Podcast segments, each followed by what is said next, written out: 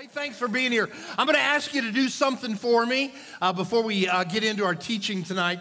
I want you to think of um, not this Tuesday, but the Tuesday after that. That is September the 19th. And I'm going to ask you to make that kind of a holy day uh, for you because that is Pathway at our church.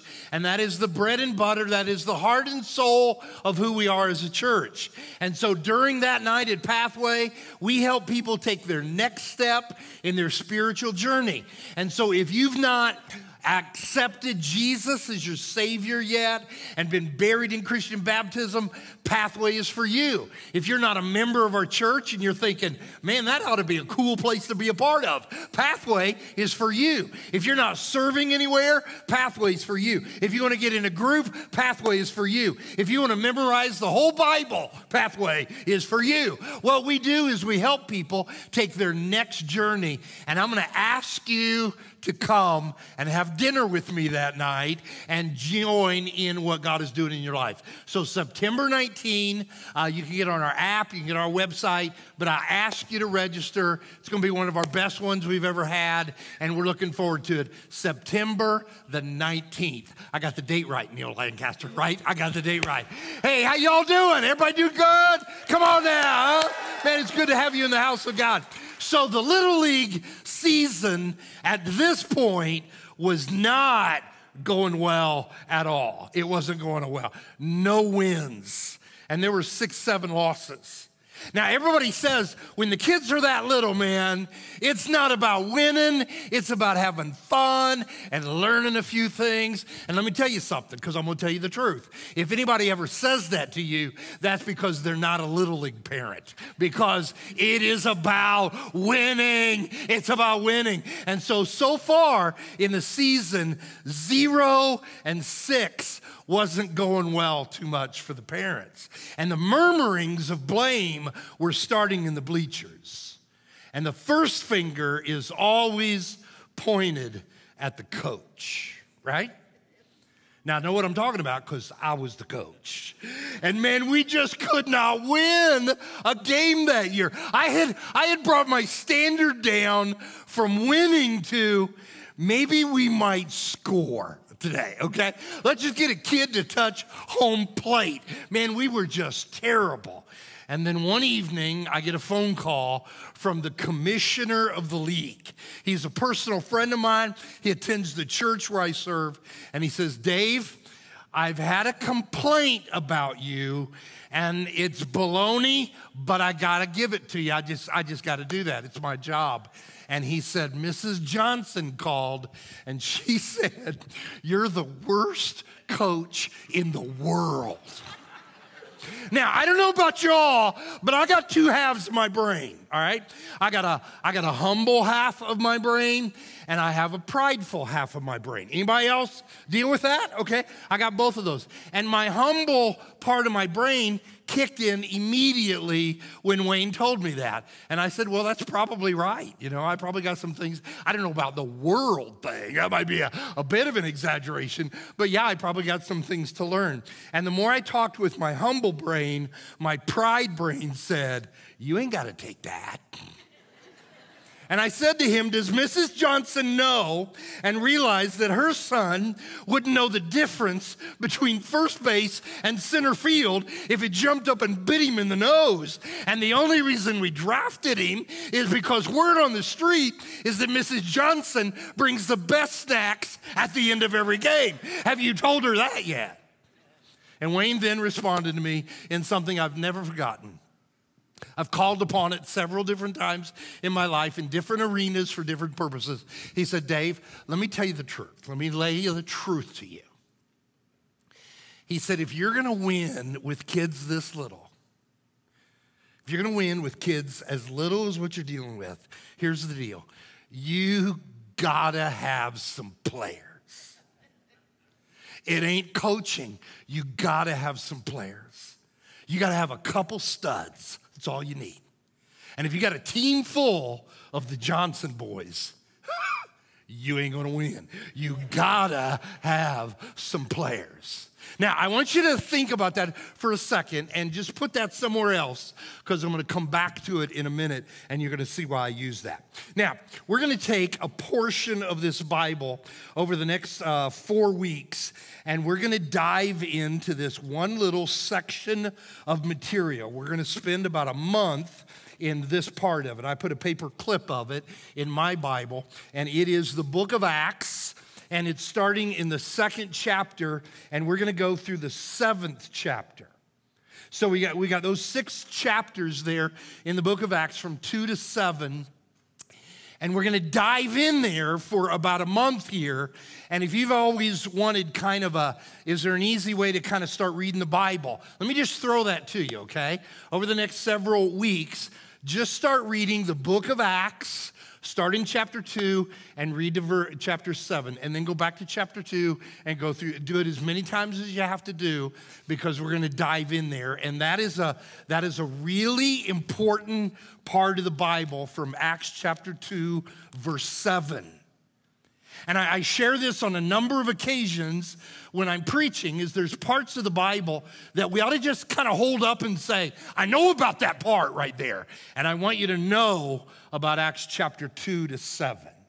It's a very important part of the Bible. What, what's happening in that little section of material is that Jesus has been raised from the dead, he's come out of the tomb, and, and so that's happened, and he is about to ascend up into heaven. And that period of time is about 40 days from what we know. He came out of the tomb and went back to heaven. He had about 40 days where he ran around proving he was alive, talking to people. And in that period of time, when he was close to leaving earth, he got his closest followers together and he said this to them Hey, let's keep this thing going. I'm gonna be leaving the earth but I'm gonna ask that you guys keep this going. Let this start to start to spread and let more and more people hear about what this message is about. And let's just see it grow and reach more and more people. Let's keep this thing going. And I want you to start it. I want you to start it in the city of Jerusalem. That's where I want you to get it going. And so the actual words of Jesus to his friends are found in the first chapter of the book of Acts before we get to our section. And he said, You will be my witnesses, watch that, in Jerusalem and, and in all of Judea and Samaria and to the ends of the earth. Now, just keep your eyes there for a minute. He said, I want you to keep it going and start here in the city of Jerusalem. And then it's going to going to get outside the city, man. It's going to go to regions all over. And it's just going to keep moving and spreading. And it's going to get to the ends of the earth. Let me show you something crazy. He said it's, it's going to move all the way to the ends of the earth. Watch this. That was said about 2,000 years ago. And now here you and I are about 6,301 mile from where it was said. We are the ends of the earth. But he said, we're going to start here. We're going to start in Jerusalem. And what we have in the Bible from Acts chapter 2 to Acts chapter 7, six, verse, six chapters, we have the historical data. We have the actual account of how that began to mushroom in the city of Jerusalem. And if I had to sum up what happened in those chapters, it comes down to this they took the city. Dudes, they took it over. They absolutely took over the city of Jerusalem. They claimed it as their own. They weren't just some new group of people that were kind of hanging out together and enjoying each other. No, man, they weren't that at all. They took the city. And man, I believe that is the will of God for every church that ever gets planted. take your city, take your region. And so, over the next four weeks, I want to I want to talk to us about us as a church. And it is the will of God always for every church that it's not about constructing a nice building and, and we kind of get together when we're, you know, conveniently available to do that and, and we sing some pretty songs and, and kind of greet each other and listen to some guy teach and we just go home and do our, that's not what he had in mind. He had in mind that people would take their city. Taking over a city means to implant the character of God into its culture. It means to change the value system of the city. It means to make waves in, in all areas of the world, in commerce, in education, in social life. It means to shine such a bright light that darkness is expelled. It means to begin a force in the city where masses of people are drawn to it. And I believe that what God did in Jerusalem, where they took the city, is the same call that He has for every church, including ours here at Eastside. So I hear people from time to time, and I'm gonna get real with you for a couple times today.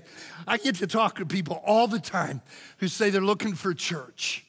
And they come in here and we meet them or we talk to them and, and they say things, man, I'm just looking for a church, or family looking for a church. And some of y'all might be here and you're kind of looking for a church. And maybe you're online and you're thinking, man, I'm going to get in there and we'll check it out. And I usually ask people, so what are you looking for?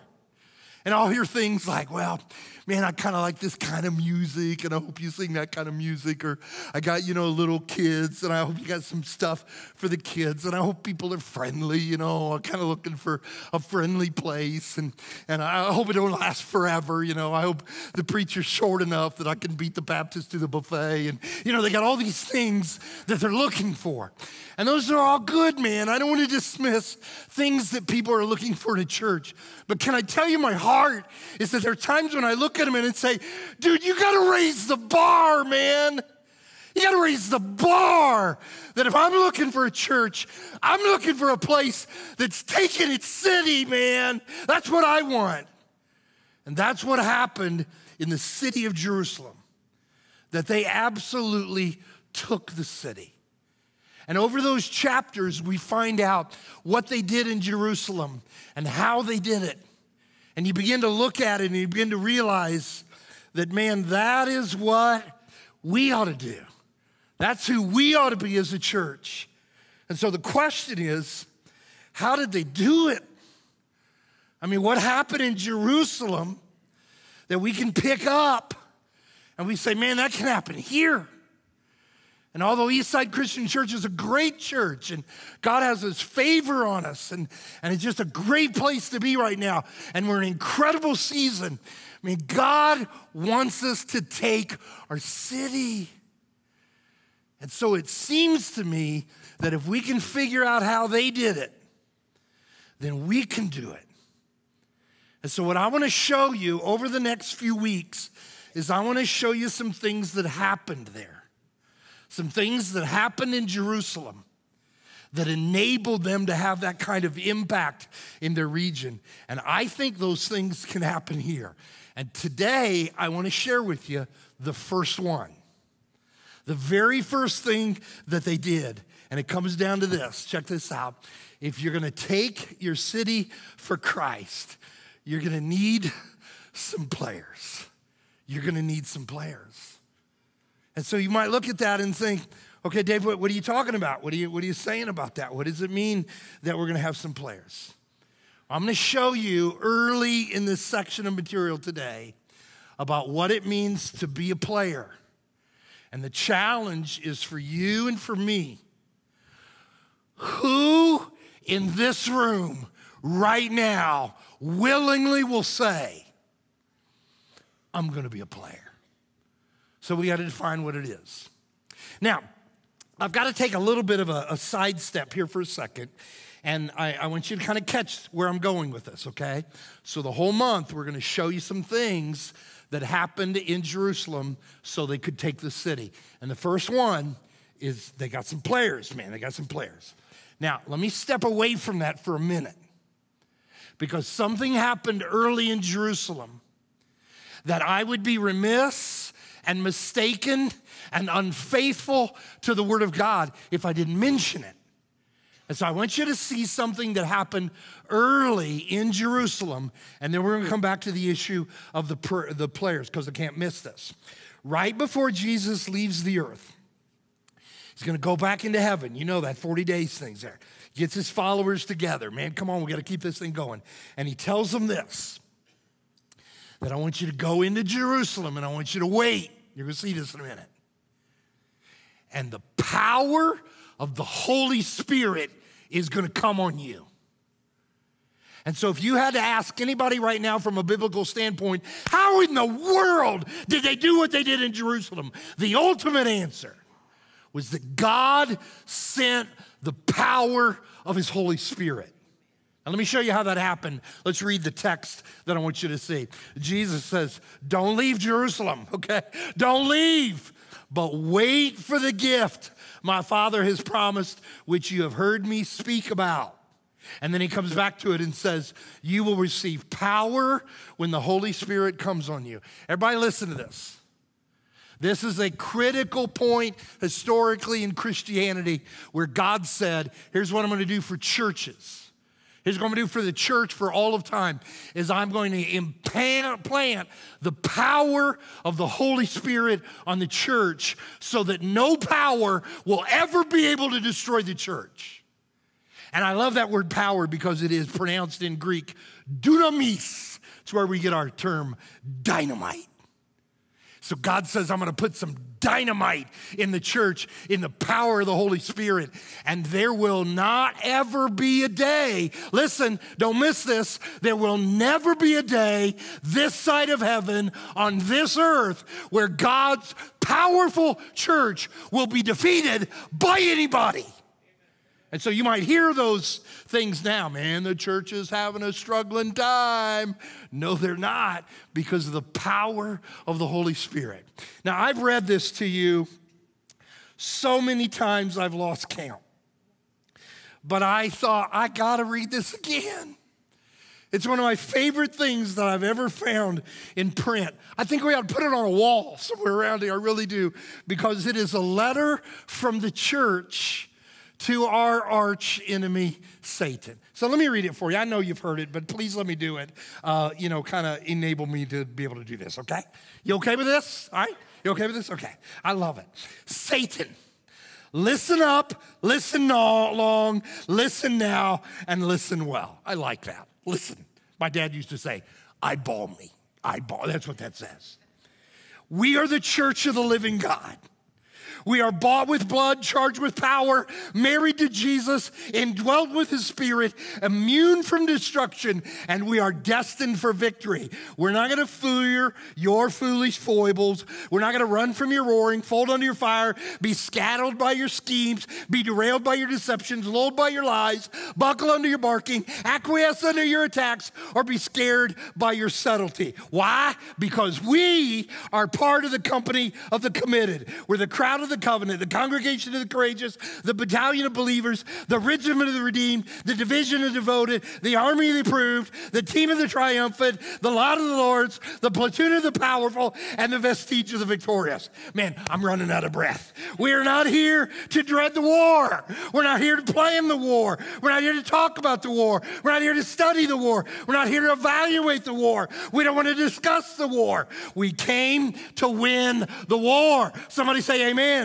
Satan, the clock is running out for you. We have made our rapture your rupture, our consummation your condemnation, our reign your ruin, our victory your vagrancy, our success your sorrow. And you can summon all your hosts, but you will lose this battle. Watch this. For he that is within us is greater than he that is within the world. We're the church of the living God. We're blood washed, spirit filled, battle scarred, unrelenting, indestructible, and the gates of hell will never, ever, ever, ever prevail against us. Give it to the glory of God. Now, why is that true? Why is that true? because of what happened in Acts 2 in Jerusalem. Because God says, here's what we're gonna do. Gonna keep this thing going, man. But you need some dynamite power. And God places that dynamite power in what happened in Jerusalem. And that dynamite power does not leave his church, no matter where it's at on this earth, because it's right here. But you know, still, some things had to happen. Some things had to actually happen in those, in those chapters that caused them to take their city. And the first one, they found some players. Now, for those of you who have a basic understanding of the Bible, I'm looking out and I see some of y'all that know the Bible probably better than I do, and you're going, I know what you're talking about. I know, I know where it happened.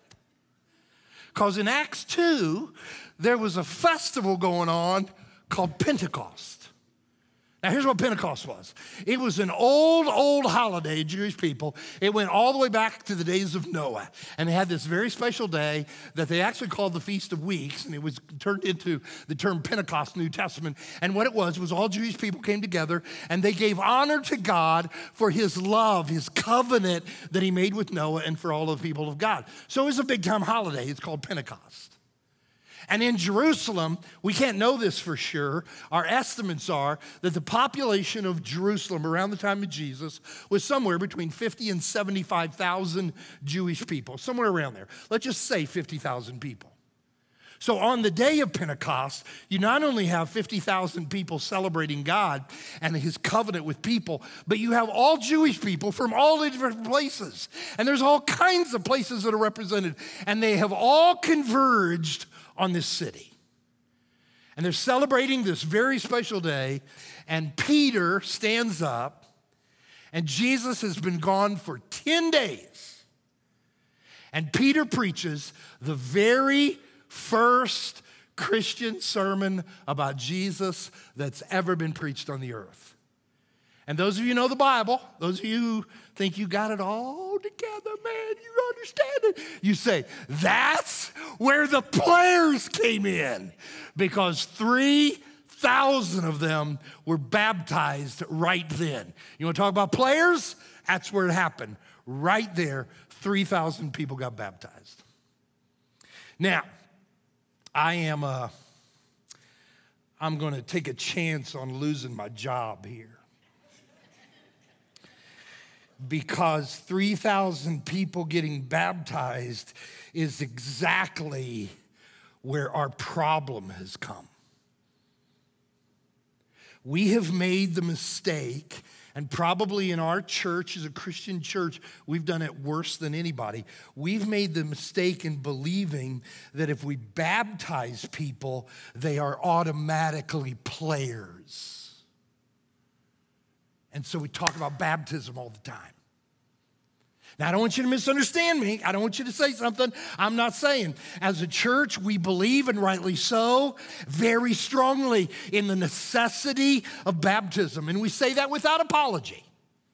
So I want you to hear me. Everybody look at me, zero in. Online, come on, right here, right here. If you're living a life with God and you're trying to say, hey, I'm to be together with God now, I'm not to do the crazy baptism thing. You know, it's kind of over there, it's for the crazies, and that's just not to be my thing. And if that's who you are, I want you to hear me. You are counting on a deal that is found nowhere in Scripture, it's not there. Baptism is critically, critically essential in your following of Jesus Christ. Critical. But baptism by itself will not make you a player. That sometimes baptism does nothing more than make you, you ready? An imposter. You see, if you want to take the city, you got to have some players. And so, if everything is, man, we got to get you in and dunk you, then let me ask you a question. With all the baptisms were happening, why have we not yet taken the city?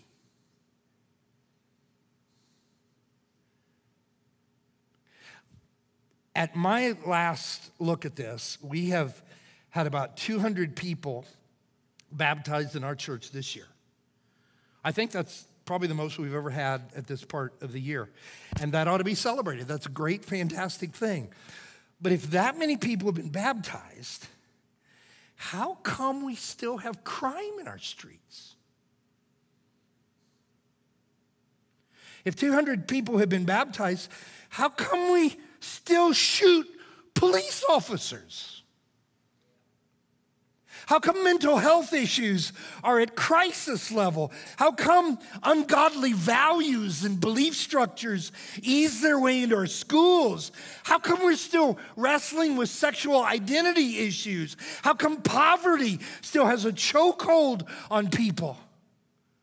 See, just because you baptize somebody does not mean they're a player who can now take the city. Important, but that's not the key. Here's what I want to show you in Acts chapter 2. The key, don't miss this, is what happened before they were baptized. This is big. Because when we go back to that story, we start to see that there were certain occurrences. I call them pre baptism occurrences. And it is those occurrences that begin to shape people into players. And then baptism sealed it together. But it was the pre baptism occurrences that turned them into players. Now, everybody listen carefully because I think you're with me right now. Everybody here? Everybody here? Okay, listen very carefully. That when you skip the pre baptism occurrences, you run the risk of being an impostor. So, so what are they? Well, they're not hard to see. You probably just haven't had them explained this way.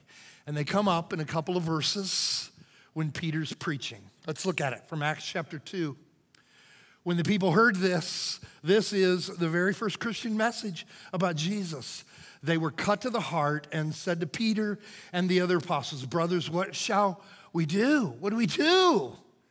And then the next verse, he says, Repent and be baptized, every one of you, in the name of Jesus Christ for the forgiveness of your sins, and you will receive the gift of the Holy Spirit.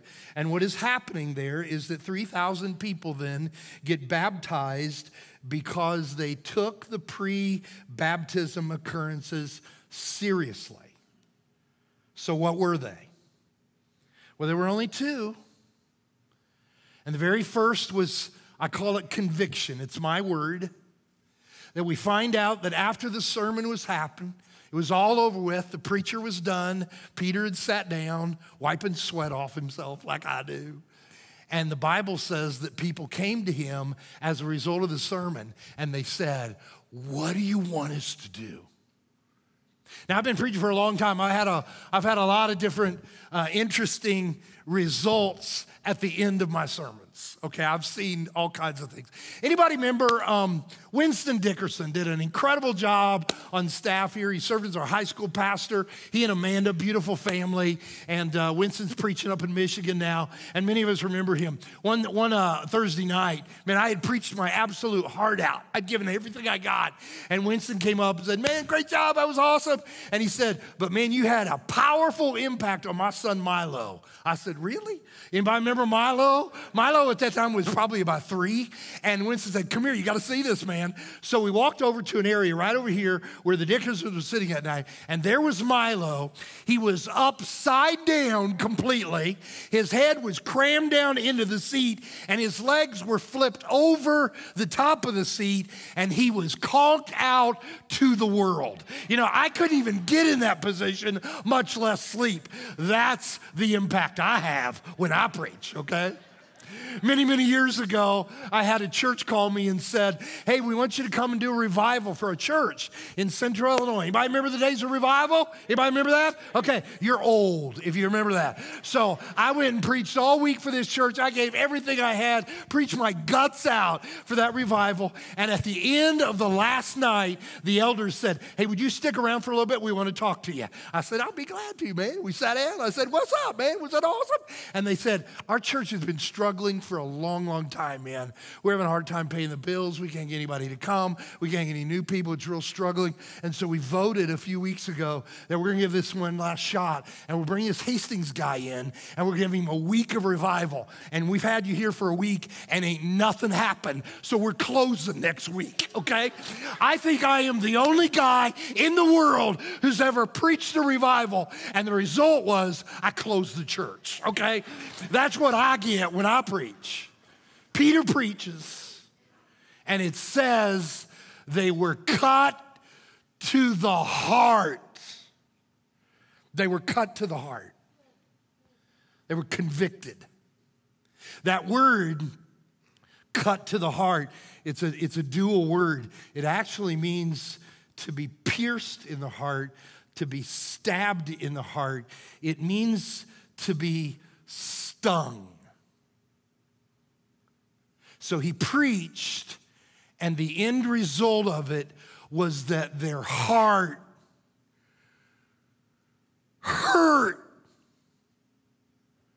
Hurt.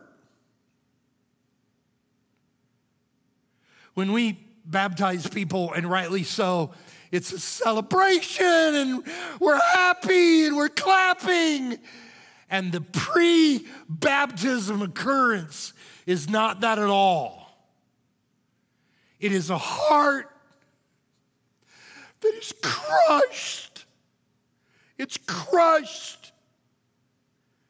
And why was their heart crushed? Well, we go back to the sermon of Peter that he talked about Jesus and the, the, the, the, the, the mountaintop experience of the sermon, the, the main powerful arrow of the sermon is the 23rd verse in chapter 2. Let me show you what Peter said. He said, This man, these are the words of Peter talking about Jesus, this man Jesus was handed over to you by God's set purpose and knowledge. God planned all this and and you and you with the help of wicked men put him to death by nailing him to the cross. What Peter said in effective words is that you killed him. You did that. Your sin killed him. See, baptism becomes effective in only one circumstance and only one. And here it is look at this. Baptism is only effective if it is preceded with conviction. I killed him. Me. I killed him. I heard somebody explain this the other day, and I just thought, man, that's it. So let me, let me kind of reword that a little bit. Let's say that I'm a judge. And let's say that you've been accused of a crime a really, really bad crime. Let's say that you broke into somebody's house and you beat them to death and stole stuff from their house and, and they caught you and you've been through the trial and you've been found guilty. And now you are appearing before me as your judge to give the sentence to you. And so I look at you as you stand before me and I, I say this to you. I say, there, there has to be justice. what you did, there has, there has to be a punishment to that. There's got to be something to try to equal that out. And, and as a just judge, I have to issue punishment. But I love you.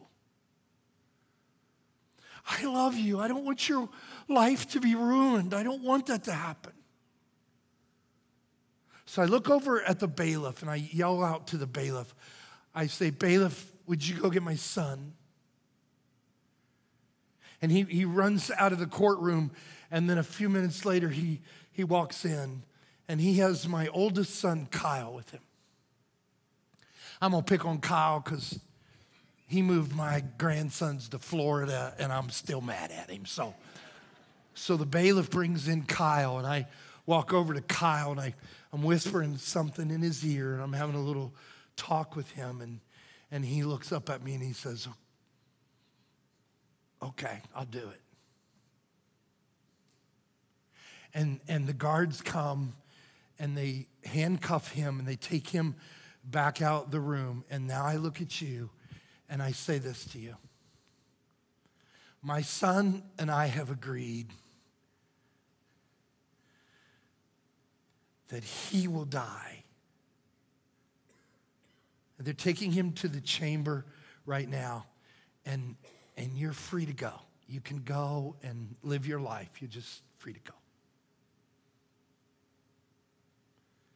If that happened to you, how would you feel? You would be cut to the heart. I killed a man. I killed a man because of my sin. People ask me all the time, How do I know I'm ready to be baptized? You are not ready to be baptized until you've been convicted like that.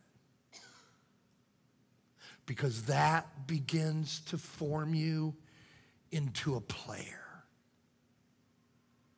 So, has your heart ever been stung about that? And here's the answer to it because once it is stung with the reality of that, you live with a stung heart. Now, it's interesting that when we go back to the story in Acts 2 and we find this happening, we find that the, the next pre baptism occurrence is just kind of a natural flow because conviction leads to direction. And because of their conviction, the Bible says that Peter told them to repent. Now, if you've been at Pathway, if you've been there and you've went through Pathway, you've heard this. And if you're going to be at Pathway for the first time in a couple weeks, you're going to hear it then that the word repent itself is the Greek word which means metanao, and it means nothing more than turn around and go a different direction. That's what it means. And, and so if you've been walking east, you start going west. If you're walking north, you start going south. You change directions. Now, watch this. I'm so cut to the heart over what my sin has done to Jesus that now I am determined to turn my life in a direction that will bring him honor and glory, even if it costs me to do that. And so the good things that I, I should have been doing in my life, but I've not been doing, I'm now going to turn and I'm going to start doing them. And the bad things that I should not have been doing in my life, but I've been doing those, I'm now going to turn and I'm not going to do them anymore. See, baptism is the seal of conviction and change direction. And that's what makes a person a player. And if you try to do this Christian thing, even the waters of baptism, and you don't get stung to the heart and you don't make change in your life, you don't end up being a player. You end up being an imposter. And everybody hear this imposters never take cities. Only players do. God reminded me of this last week. You would think after all these years, I would have this figured out. Susan and I were in our hometown last weekend. She was visiting her mom at the nursing home, and I mean, her family does an incredible job for her mama. And so I had been doing some things in town, and I was going to run by there. I was going to see my mother in law. I was going to pick up Susan, and we were going to head back. And, and um, I, had a, I had a few minutes before I was going to get there. And so I pulled into this, this church that is about, I don't know, maybe 100 yards from the nursing home. I pull in this church parking lot, and I kind of park under the shade there because I got a few minutes, and, and, and there's just some heavy things I want to pray about. And uh, I actually had a book with me that dealt with this sermon, and I wanted to read a little bit. And so I, I park in this, this church lot. And if you looked at that church, you would say, man, this place is dilapidated and it's fallen apart. And I don't even know how many people go to it anymore. But watch this it is the church. My mother in law is now living about 100, 200 yards away. It is the church where I was baptized 47 years earlier. And that nostalgia just kind of grabbed me. I thought, how crazy is that? That 47 years ago is when I was in the baptistry, and, um, and, and it happened right here. And now, almost 50 years later, I'm in the same doggone parking lot, and I'm praying and I'm studying, and I'm gonna pick up my, my wife and my mother in law just right. I thought, how, how crazy is that? And then my mind, I think God just used it, took me to that baptism. And after I was baptized at three o'clock in the afternoon, I was 15 years old. I was almost 16. I was 15. And at the end of that, that baptism, me and my buddies went to play basketball. And all my buddies were at the baptism because my friends led me to Jesus and they were so happy for me. And so we went to this, this schoolyard at outdoor basketball and we are playing basketball. And man, I'm baptized and I'm a Christian. And, and I don't know if I missed a shot. I don't know if somebody found, I can't remember what happened there. What I do remember is that I yelled my, my voice as loud as I could with cursing words. And one of the guys who had been part of my development and leading me to Jesus by the name of Brian came over on the court. And I'm thinking this last Sunday, sitting in that church parking lot, God is reminding me that. And Brian came over and put his arm around me. We're 15, 16 years old. And he said, Dude, did you not just get baptized? And hear what he was saying. Have you not been convicted and changed direction? Because that makes you a player. See, players walk differently than they've ever walked. Imposters walk like they have always walked. Players are motivated by a, a, deep sense of gratitude for the one who paid their punishment. And imposters tend to forget what happened on a tree outside of Jerusalem. Players are gladly submissive to the non negotiables. They worship together as a family. They believe and obey the word of God. They use their abilities and their finances to advance the cause of God's word. Listen to this imposters negotiate the non negotiables. Players dream of their city transformed into the likeness of their Lord. And imposters blend in with their city.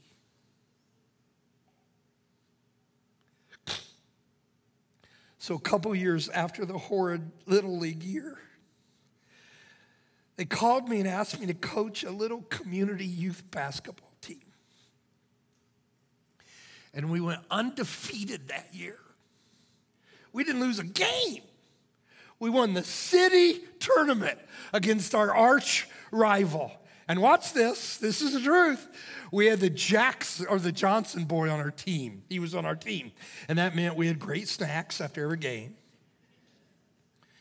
But we had four players that made all the difference in the world. And I believe that God has us in this place right now for a reason. East Side, take your city. But we got to have some players.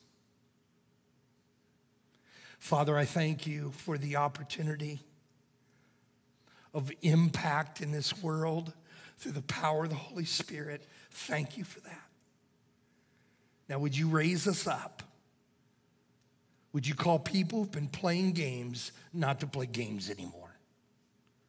Would you call imposters out for who they really are? And would you send us some players? Would you move our hearts to be all in? And you'll be honored when we give you your city.